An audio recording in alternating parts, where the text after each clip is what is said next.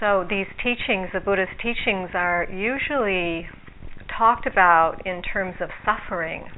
You know, the Buddha teaches about suffering and then the end of suffering. But usually there's so much emphasis on the suffering part. we don't often get a sense of the end of the suffering. And yet these teachings really are about the awakening of the heart, you know, the awakening of the heart, the awakening of the love and the compassion, which is the ending of the suffering. Mm-hmm. So that they say that the Buddha teaches one thing and one thing only, and that's suffering and the end of suffering, which is two things.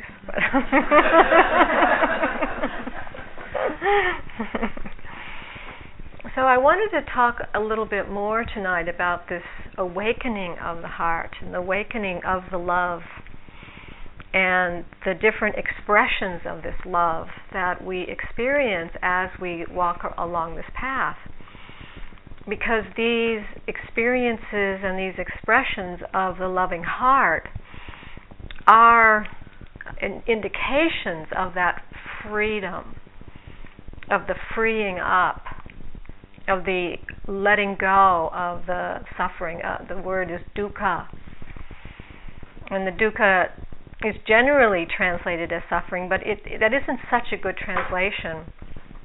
It's really better the unsatisfactory nature of existence. That that that part that's just never quite satisfying. You know, like uh, um, Mick Jagger. You know, I can't get no satisfaction, you know. and it's just kind of like that. That's that.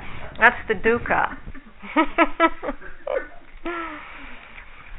and so when we actually experience the, the, the heart releasing into the into love and the different flavors and the different expressions of love, that is the freedom. It's not like the freedom is, you know, somewhere down the road, and maybe if we're lucky in this lifetime, we might have an experience of that. It's like every time the heart frees up, you know, the letting go, we feel the flooding of the kindness, of the of the compassion, of the love, of the care that is that expression of the free heart. It's this lovely uh, phrase, the pure heart's release. The pure heart's release. And it's very much like that, that, that like there's a, that we feel the release, we feel the heart releasing. And yet we might, depending on how we're perceiving our experience, we might miss those moments. We might take them for granted or think, oh yeah, well that's just you know that moment. What about the next moment? You know, it's sort of like we undermine or we don't really value very much those moments when the heart is free. And yet it happens a lot. And so I want to talk a little bit about, to describe more about those moments, uh, that those moments of when the heart expresses itself in this pure heart's release. Because those are the moments when we really are releasing our confusion. Because the heart is bound, the mind, heart, which is chitta, the mind and the heart, one word for both. Chitta is the mind, chitta is the heart in Sanskrit. But when the heart releases, we're releasing our confusion and our misperceptions. The way we misperceive things about ourselves and about the world, where we feel ourselves so separated and isolated and alienated. And so those moments, there's a, a freeing up of that misperception, of that confusion. We might call that confusion a, a veil, a veil over consciousness, sometimes mental veils, emotional veils, where we're not able to see so clearly because we're caught in that confusion about how things are. Rumi, one this wonderful Rumi who just has amazing words. for these kinds of things. He says, This is love to fly toward a secret sky, to cause a hundred veils to fall each moment, to cause a hundred veils to fall each moment. It's a little like that, you know, we just feel like they, the veils just disappear. We fly towards that secret sky, love. We can sense something and feel that release, hmm. the opening, called opening, where we are perceiving clearly, seeing clearly the way things are. But our love is often confused. Our love is often referring back to this sense of a separate self, someone who is cut off from another or from the world, all things. And in that perception, we do things, say things, act in ways that are confused, confusing. And even though our intention often is very good, we're wanting love, we're wanting connection, we're wanting to, to feel the intimacy, we, we, we don't know how to do it if we're coming from that place of a confused perception about who we are and the way things are. Albert Einstein, another great mind, who probably was seeing things fairly clearly, I think. he says, A human being is a part of the whole, but he experiences himself or herself,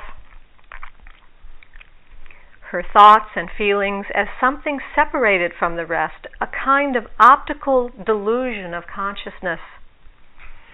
This delusion is a kind of prison for us restricting us to our personal desires and to affection for a few persons nearest us.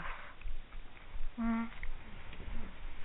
This, this optical delusion, he calls it, where we feel restricted mm, to our own personal desires or just a few people who are near us, and we, we, we can't really see or sense that larger whole that larger connection. And so our love gets bound, it gets constricted, it gets narrowed or, or, or, or binded. It can't really release into the, the vast wholeness. And it's still love, but it's a, a small love or a restricted love. It's not that it's not love, I think that's an important piece because we can might think of ourselves as not loving or um, incapable of love or have these different kinds of ideas about ourselves, but it's just that our love is bound because of our misperception and the way we're thinking and, and seeing. So here on the retreat, we start to have these moments of experience where that shifts our, our, our, our understanding, our perception, our connection, our way of being, the, the boundaries of how we know ourselves start to get thinner, more transparent. And we start to feel that connection and that uh, more this sense of the unboundedness, unrestrictedness, and the love starts to flow a little bit more easily. We can catch those moments where we might be judging or criticizing or where our heart gets uh, tight or restricted, and we catch it, and and we we can see no, I don't, I don't, I don't want to um, reinforce that pattern. I want to feel this more openness, this connection, so we can let go. We can open a little more. We can draw on our resources to support this opening because we're more more in touch with what's really true when we're here. So there are these different ways that this love expresses itself. It's not just love, and then we're not, we're looking for a particular experience of love. but I see that um, in many, many ways that this love manifests. And in the Buddhist teachings, we have this particular map called the Brahma Viharas, or Brahma Vihara means the Vihara is home, Brahma is God. So the home of the God, or the home of the gods and the goddesses, these divine abodes, these divine home, which is our natural home, our, our natural, um, it's a natural place for the heart to abide. And the more that I reflect on and practice these Brahma Viharas, the more that they open up, the more that they mean to me. And these four, we've been practicing the uh, one is metta, loving kindness. The second one is karuna, or compassion. The third one is joy, or mudita, it's usually empathetic joy. And the fifth one, the fourth one is equanimity, upekkha. And each one of these is a particular flavor. Each one has a little bit of a different way it expresses itself. The metta really is this expression of wishing well, wishing well, wishing for people to be happy and, and peaceful. That that that that movement of goodwill, wanting wanting happiness. Mm, just this uplifting wish for all beings to be happy. Very friendly. It's a very friendly kind of movement of the heart. Very connecting. It's the overarching sense of the love, this kind of this connecting love.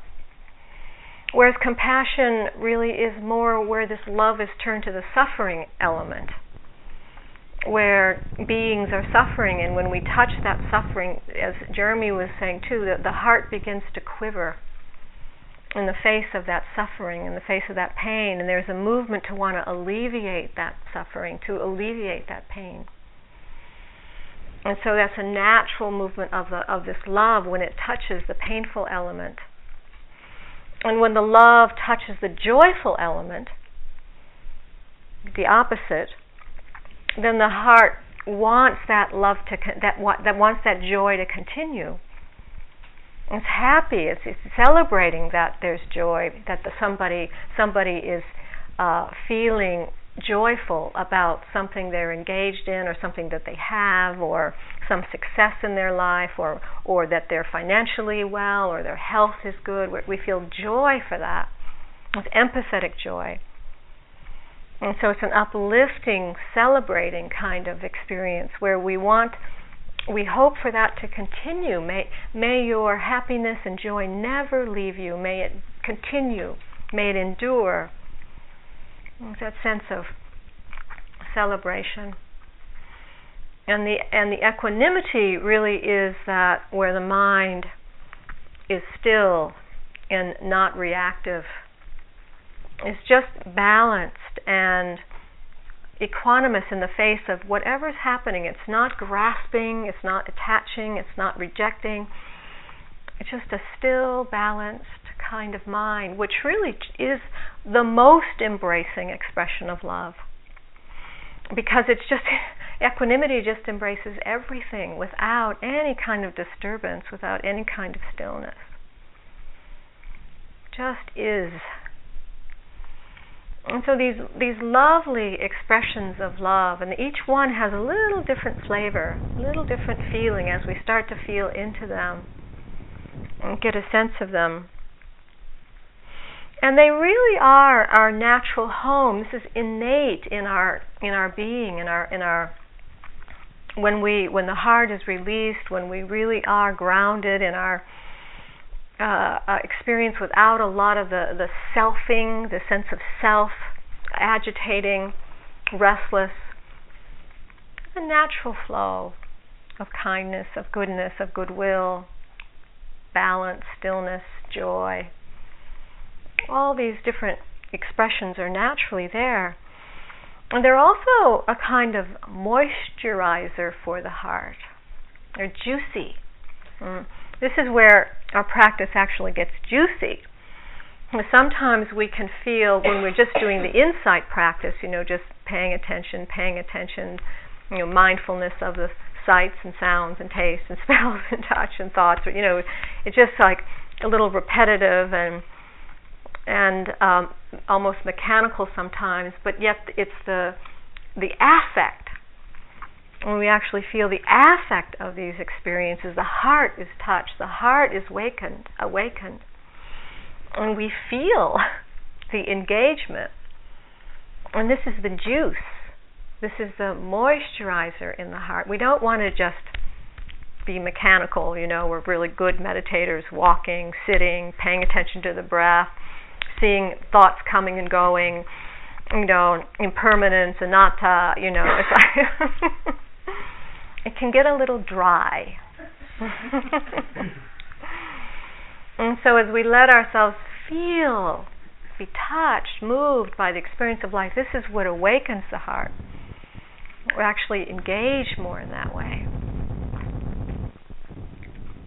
Uh, the, the the juice. But this is not so easy, right? Because we're often this sense of ourself and these beliefs, these perceptions are often activated where we forget our natural abiding. We forget our our innate nature is already this love is already this love. So we we get confused and we get caught in this idea and this identity of our separateness and all the ways we begin to define ourselves as unlovable, worthless, insecure, not valued, not seen, not recognized, not appreciated. All the ways we start to believe who we are it, it, it causes a, a, a barrier. Again, that, that pulling in, that sense of um, uh, of a of a contracted, constricted self, separate from everything else. And then we have to really be concerned about getting that love and getting it from others. And um, we have we, we feel so diminished and devalued and we want to really find ways so that we're not. And and get people to see us and recognize us and appreciate us. And build ourselves up so we might get bigger and people will see us and or we'll just get so deflated because nobody does see us. And and so we're engaged in all this what's called ego activity or the the, the selfing activity. And it's very painful. Because from that location we we forget that we are love incarnated. And so then we have to go and search for it so what happens is because of this veil it's mental this is a veil the mental and emotional veils that come over us because we don't see clearly this be, then is what starts to dis- distort our love love isn't just a pure, flowing expression, it's a distorted, kind of confused expression of love. And so, if we take each one of these Brahma Viharas in the, in the map of the way the Buddha taught them, you can see how there are these different ways that these the expression starts to happen when the ego tendency gets involved in in the, the expression of each one. So, for example, with loving kindness, it's called the, the near enemy, that which looks like loving kindness but isn't really because the ego is confused in there.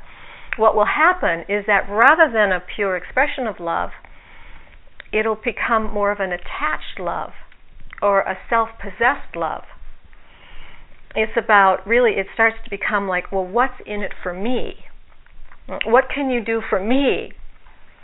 I love you, but are you going to be able to give me the things that I need from you? Because if you can't, then I'm not sure I can really love you in the way that you know I'd like to, or whether you'd want me to. So we have we start making contracts. But I'll love you if. I'll love you if you do this or if you do that. If you're kind to me or good to me, but I won't love you otherwise. So the love starts to get rather distorted there. It's called an attached love or a self possessed love. So that's where there's some egoic uh, movement in that. It's not so pure. It's not a love that can flow out to all beings or all all uh, things.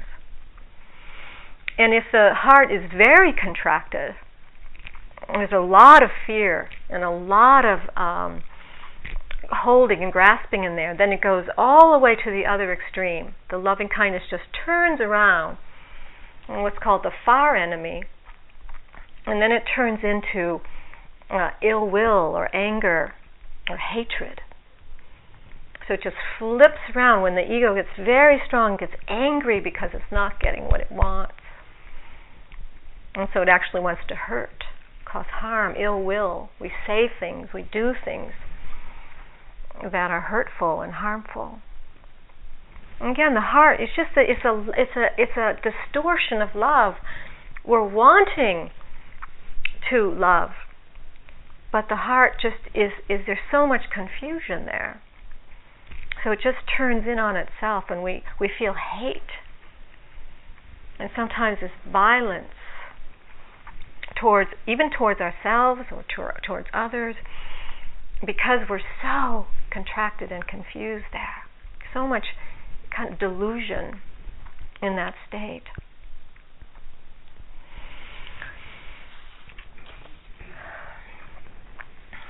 The compassion, similar. So when the when the when there's some egoic tendency in the contact with the pain, mm, come near that the person who is in pain or the person who's having some difficulty, and the love comes near it, and because it can't open to it, there's there's some th- there's some difficulty in being able to be open to that pain. We don't like it. We want it to change. We want to fix it. We want to rescue that person. And we get involved in our own agenda about what we think needs to happen. And it's okay to have a, you know, a wish for somebody to be relieved of their pain and their their sorrow. However, we get in there a little bit too much, and then we're trying, we're tinkering, we're changing it so that what? So that I'll feel better. So I don't have to feel the pain and the sorrow. If you change, I'll feel happier right? If I can just get you, get all of your circumstances in order, I'll be able to relax. Again, it's about me. It's not about the other person. And so that so the love gets turned again, it gets distorted again.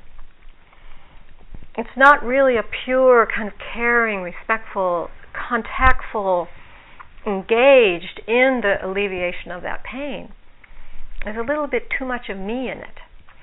And so the near enemy, which looks like compassion but is not compassion, is there's when there's um, some anger or self-righteous anger. It shouldn't be like this. You know, it seems like we're really caring about it, but actually, it's just so that I'll get relieved of my own pain or sorrow or some despair about how the situation is.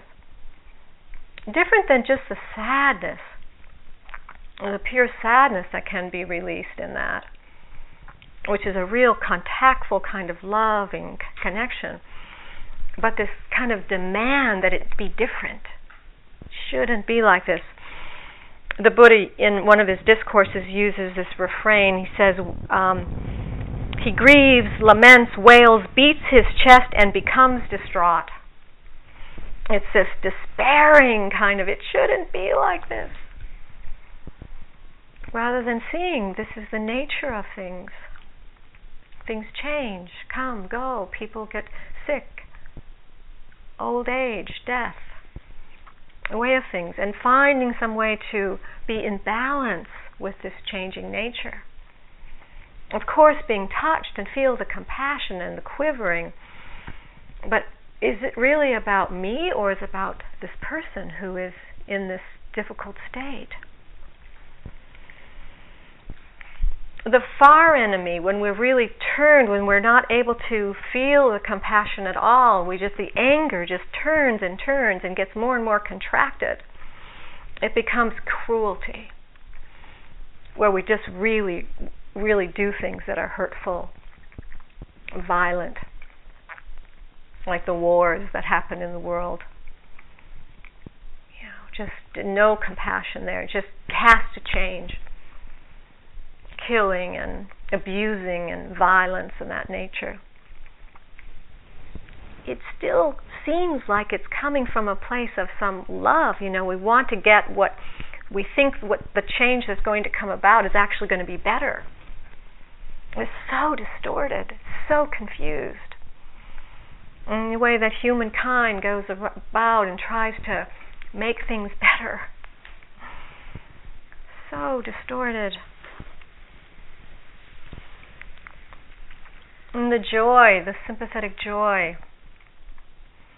It's such a wonderful feeling to be in contact with people who are happy and people who are having success and when good things are happening and we can celebrate that with people. It's a good feeling. And so the near enemy of that, which looks like this shared joy or empathetic joy, the near enemy is over exuberance. We just get so taken up with it that we are actually getting off on the good feeling. It's sort of like, I love this feeling. You know, I'll hang out with you a lot because I just feel so great. and we're just, it's, it's like we're feeding off of the person for a good feeling, for a pleasurable feeling. And I, I know this for myself. I, I remember I just I love you know I just love the feeling of feeling good. And so when I was in different situations with people who were just happy and good things were happening, it was like, oh, yes, I love this. you know? and I would just get so ungrounded and just kind of be almost like sucking on this good feeling, like a lollipop or something. You know, it's not grounded. Again, it's about me. not so much about the other person. And then when the heart starts to get more distorted, the ego gets more engaged and, and, and we, we come into contact with somebody who's happy and has good things in their lives, has good fortune in their lives, what happens? Hmm? Jealousy, envy, comparing, competition, rivalry. Why do they have so much that's good? I don't have as much as they have. If I had what they have, I'd be so much happier. My life would be so much better. How come they get it? How come they get all the successes and I just get failure? You know, the mind just goes into this comparing and jealousy. And we lose connection again. We lose connection with that greater sense of abundant, the abundant universe that we live in. It's very quanti. We go the the ego mind goes very much into this quantitative perception. There's only so much that can go around, and they've got it. you know, which leaves me out. How come they have so much? Because then there isn't enough for me, right? So again, a very distorted, becomes a very distorted way of perceiving reality. And then we don't really see that actually we are the source of all that love and that joy and that abundance. It's all it's all it's all here. Again, the way the mind just comes in and creates a kind of constricted, tight sense of a thing and then forgets all of this that's here our connection to the vastness, to the boundless. This misperception. And then the equanimity, the near enemy, which looks like equanimity but is not equanimity, is when we're just so kind of detached and unmoved by what's happening that we just actually fall into a place of indifference. And we just kind of withdraw. We don't even care. you know, it's not even about me anymore. It's so much not about me that you just kind of lose connection completely. Completely the other direction. So detached. I'm so detached that nothing affects me. I'm above it all. I'm just so free. The world doesn't concern me at all. The world is just a world of confusion and ignorance, and I am so far beyond that. You know, again, it's just right. It's just a misperception. Very confused, somewhat grandiose, disconnected, sometimes apathetic, mm, withdrawn. It looks like equanimity, but it's not. There's still fear the fear, the ego fear, is keeping one from really meeting, engaging, interacting, coming into full contact, really meeting experience, which is the fullness, the aliveness. The far enemy, when we go to the other extreme, is just complete attachment and aversion the opposite of equanimity, where we, there's just no equanimity.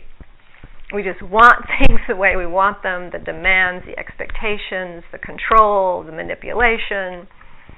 Mm, it's all about me. Mm, you can just sense, you can just sense how sort of the, the dimensions and the levels of that, you know, where there's a little bit of self and then a little bit more of self and then a lot of self and a lot of ego. And just how the heart just keeps constricting and contracting along that line. And then when the heart is just free, free of that constriction, free of that contraction, and then there's the pure meeting, the pure connecting with with ourselves and with others and with experience and people. We're just here. There's not the fear the fear that usually arises in relationship to that. So, so we're we're looking at this this uh, mechanism, this this uh, way that the heart the heart gets contracted, the heart gets forgetful about what's real, what's what who who I really am, what what is my true nature, my innate nature that I am. But yet you can see how this is so much the human condition. All the things that I've just mentioned, all the things I talked about, that's what we find in this world. That is the way most of us are interacting most of the time. And there's so little questioning, really, in the bigger scheme of things. There's so little questioning of this.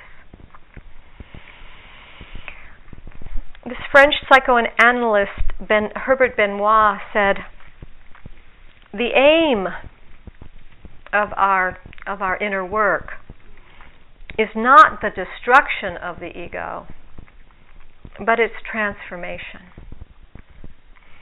And I really like that because it can seem in, often in these Buddhist te- these Buddhist teachings like somehow we're trying to annihilate the ego or trying to get rid of the ego or sometimes we relate to our thinking that way like we have to just get rid of our thoughts annihilate though anything that manifests as a sense of self.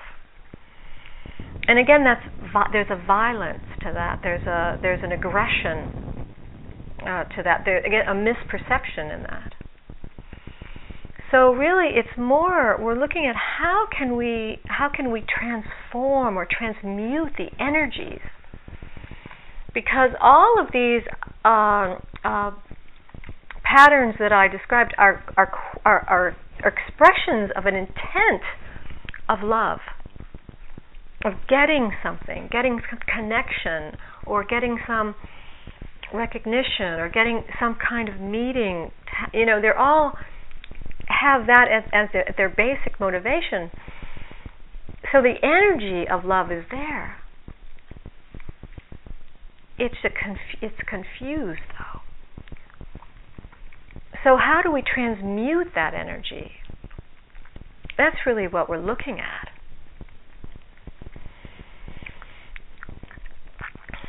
Nisargadatta, one of the great saints, says, The mind creates the abyss, and love crosses it.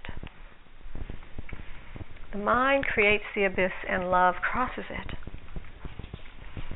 So, love. Love is really so key. It's so key in our practice, this, this turning of the mind.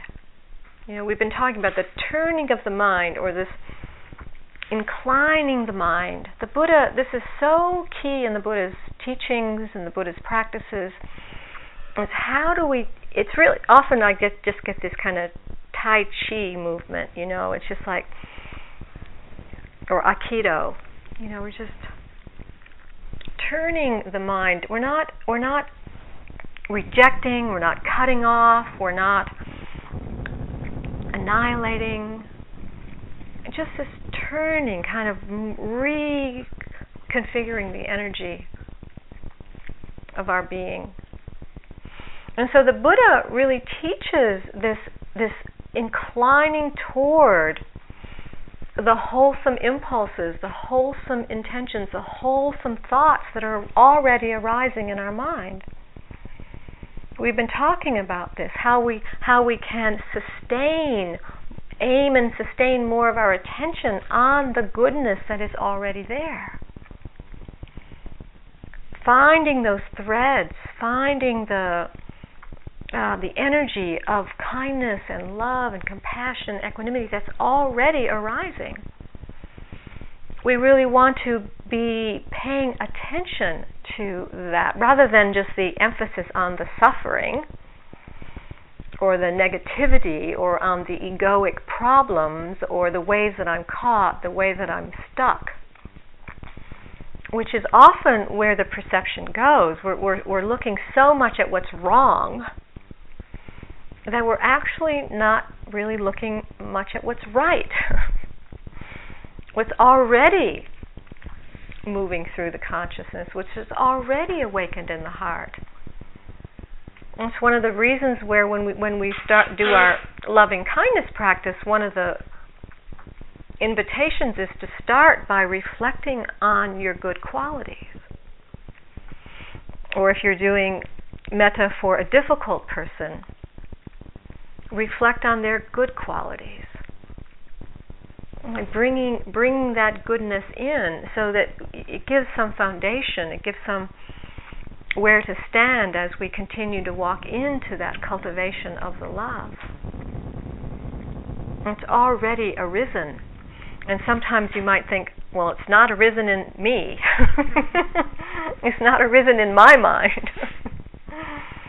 but again, there's a probably a tendency to overlook the moments, the many, many moments in the day where there's already that flow of goodness. So, so many moments.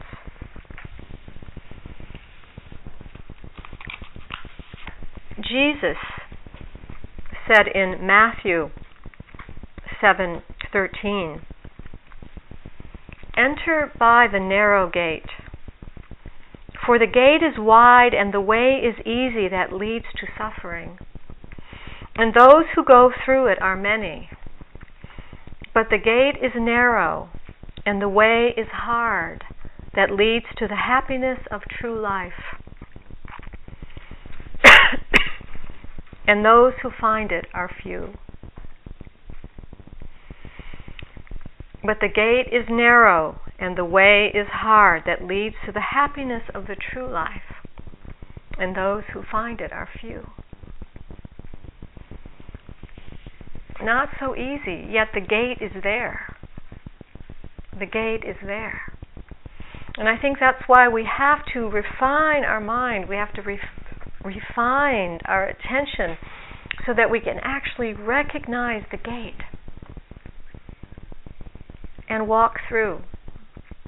Keep what that's the aiming aim at that gate. Aim and then just keep walking. Sustain that walking. You keep going through it's there. Every one, every one of you in this room has many, many openings this week. That that that that gate has really showed up here. And so many have walked through and again and again and again. This is the cultivation, the cultivation of our heart, the awakening of the heart. So each time we do that, we are counteracting the force of our conditioning. We're, we're, we're resisting the pull of our karmic conditioning. All of, all of those impressions, all of those habits, all of those things that we've learned are just pulling us into that continued painful way of being, egoic way of being, the egoic way that gets constricted, gets gets configured. And that has a momentum, it has a force.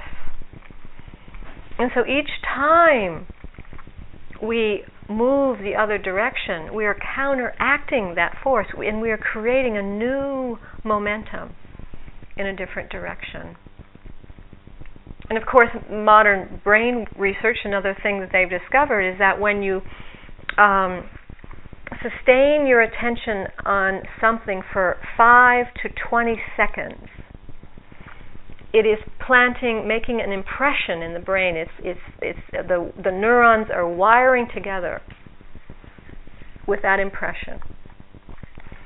Five to 20 seconds, right? I mean, actually is a kind of a long time when you actually, that kind of sustaining. So, so when you keep your mind on a, a uh, loving kindness phrases or, or an act of generosity or Kanye was talking about the mantra, the sacred mantra, the when the mind is sustaining its attention on that. Anything that's moving us into the sacred, that's moving us into that goodness, that's mm, that's, that's reinforcing that love, is making a new impression. It's it's opening up the being in a new way. It's it's making an impact.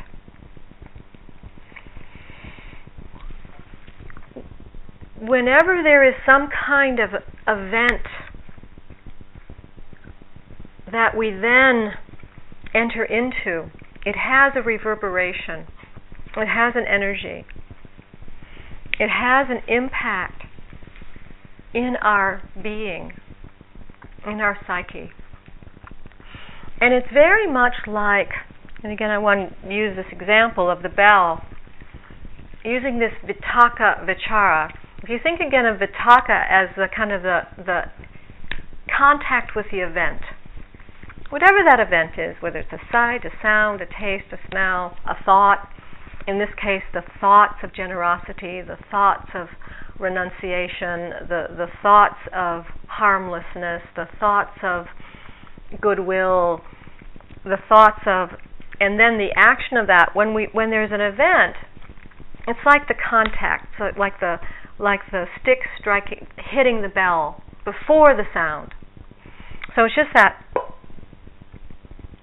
that contact. So we just know it in that moment. But everything that arises isn't just that. That's not our life.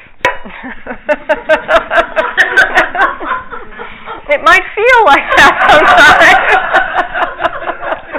you know that's all that occurs, and then there's nothing else. There's no feeling, right? It's just dry and dead and stale.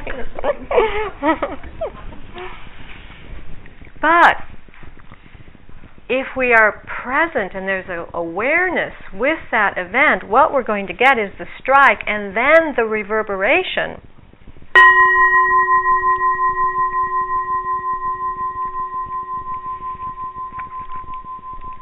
I've long since left the striker. It's not on the bell anymore. It's just the reverberation. There's a hit, and then that's over, and then there's the reverberation. So the strike, and then the the striker is released.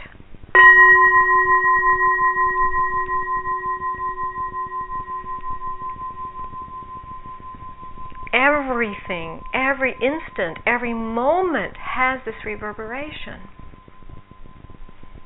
And what we're feeling, the energy of our life, is that reverberation.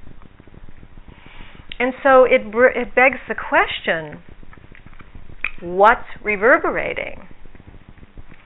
Because if we're having contact with negativity and with thoughts that are cruel and thoughts that are uh, revengeful and jealous and envious and comparing and um, attached and aversive, that's what's going to be reverberating. All that energy will just be going through the system, reverberating, reverberating. All that negativity, all that ill will, all that and there may be these moments where the kindness comes in, but they'll feel rather small if there's all that. Or there may be events in our lives that are still reverberating. I mean, our birth is still reverberating. that was an event. you know, that's still reverberating. These are some of the events we don't have so much control over you know, or or I was thinking too of the event of the earthquake in Christchurch. That's reverberating. Mm-hmm. Still reverberating. I was down in Christchurch and being there, you really feel the whoo, so much reverberation from that, even though they haven't had a uh, tremor for quite some time, even an aftershock for some time and yet there's a ooh, that energy of. It's so strong. Or the reverberation of the Buddha's enlightenment. Here we are. Boy, that's a strong one. You know? So everything has this energy, has this reverberation. And so we really want to, I mean, for me, this really gives me a sense of urgency to pay attention to what I'm coming into contact with. What I'm coming into contact with in my senses, my sights, and my the things I hear, and the the things that happen in my body, things I say. I mean, with sight, a good one for sight is you know the movies, right? The movies that that we choose to watch that has a huge impression Mm, I've completely changed the movies in my m- movie list. You know, and if I see them at all, you know, it's sort of like because of the impression, because of the reverberation, mm, things that we read, the things that we engage in, the activities that we engage in, the people that we spend time with, all of that impacts. So, not only what's happening within our own mind and all that's circulating around there, but also everything that's circulating out here. Mm, the Buddha has a very strong teaching on guarding the senses. Guarding the senses because of the power of the impressions and how that affects our mind. And so we can pretty much do a whole um, review across the board and look at our lives and, and look at our our friends and you know look at our work and look at everything the way the activities that we're engaged in and and and start to consider the way all of that is impacting us and and is there any way that we can begin to bring some change or or transformation to that? What can we what can we bring some change to in a in a real way and what kinds of things do we just need to begin to change our attitude or our relationship and the way that we're we're being in regards to those situations so the power of these uh, this turning towards the, the wholesome turning towards the sacred i call it the sacred gathering, gathering more of the sacred energy, this wholesome, this good energy around. In this way, we begin to transform our life, not only our mind and our consciousness, we, we change, we, we, we reshape our entire life. And really, in order to uplift the heart and uplift the mind, we really need to allow ourselves to feel the joy. When I was talking about this once in, with someone, uh, and also I spoke about it in a Dharma talk, afterwards a friend of mine who was in the talk came up to me and she said, What I realize is that if I allow myself to enjoy the action or the uh, something that I'm offering or something that I'm engaged in or even an experience that's arising, she said, then it's not a selfless act she said, I feel it's selfish. That if I'm getting any pleasure, if I'm getting any joy, any nourishment from the event, it's selfish. And I was so interested in that because I could see, I could get a sense of this kind of, again, a distortion. You know, not wanting to be selfish is already an egoic position wanting to be selfless rather than again just the pure expression the pure act and then the reverberation of the joy the reverberation of the upliftment of the heart because it's natural that when we engage in these skillful and wholesome and loving activities, we will feel, we, the reverberation will be that we will feel happy. We will feel uplifted. We will feel the love. We'll feel the joy. And that's how the mind and the heart awaken. If we don't let ourselves feel it, if we say, no, it's only for them, I'm doing this for them, it's not for me, but there's still that, that idea that I'm not supposed to be getting any benefit of that. It's still going to be a veil, it's still going to be a barrier. I'm cutting myself off, I'm cutting my, my heart off from its own nourishment. And we are always in this relationship of nourishment with all things, with all of life when the conduit is open. When our heart is open, when it's not, then we're cut off from our nourishment, from our life force, from our vitality. And so it's so necessary to allow ourselves to feel the happiness and the joy of our actions, of what of our generosity, of our goodness, to let ourselves, without thinking, oh, I'm just getting conceited and prideful, and to allow that rush of goodness. Because if you're happy, people are going to be happy around you. and we share the benefit, we share the merit of our own awakening in this way. So I want to end uh, the talk with parts of this one piece, this poem, this prose that w- was written by Ellen Bass. It's called Pray for Peace. Pray to whomever you kneel down to. Jesus nailed to his wooden or marble or plastic cross, his suffering face bent to kiss you. Buddha still under the bo tree in scorching heat. Adonai, Allah, raise your arms to Mary that she may lay her palm on our brows. To Shekinah, Queen of heaven and earth, to Inanna in her stripped descent. Hawk or wolf or the great whale, record keeper of time before, time now, time ahead. Pray, fields of artichokes and elegant strawberries pray on the bus for your latte and croissant. Make your eating and drinking a supplication. As you wash your face, the water slipping through your fingers, a prayer. Water, softest thing on earth. Gentleness that wears away rock. The, fr- the fragile case we are poured into.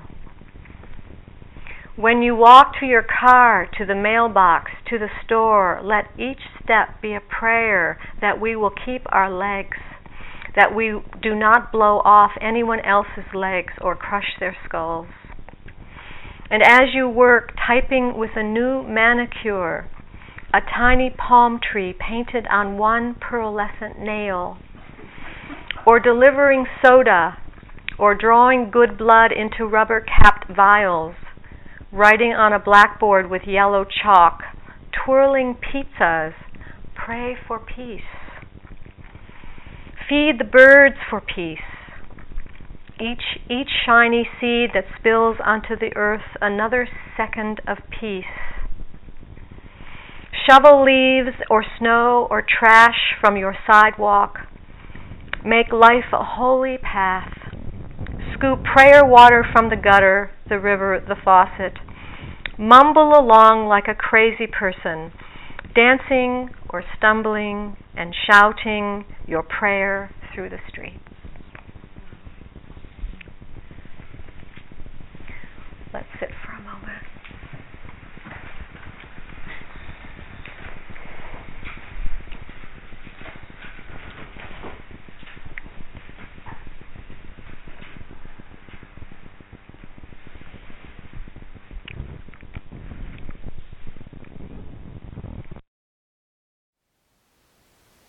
Thank you for listening. To learn how you can support the teachers and Dharma Seed, please visit dharma dharmaseed.org slash donate.